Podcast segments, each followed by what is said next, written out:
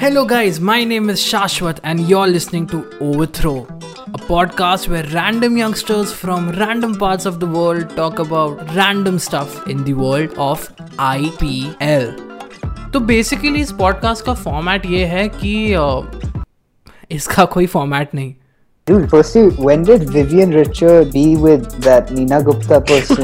That's one. There was a Nick slightly. Aye, aye. Oliver could read his lips. He was saying, "What the fuck is wrong with him?" तो अगर आपने एक दो IPL के match miss भी कर दिए हैं तो कोई प्रॉब्लम नहीं है because we'll be discussing each and every single match of this season Kohli से एक्सपेक्टेशन इतना बढ़ गया है ना लाइफ में कि मतलब बंदा आया है तो पचास मार के ही जाए, उससे कम तो मारेगा तो डिसअपॉइंट हो जाते हैं। Tune in to over throw every IPL match day streaming now on Spotify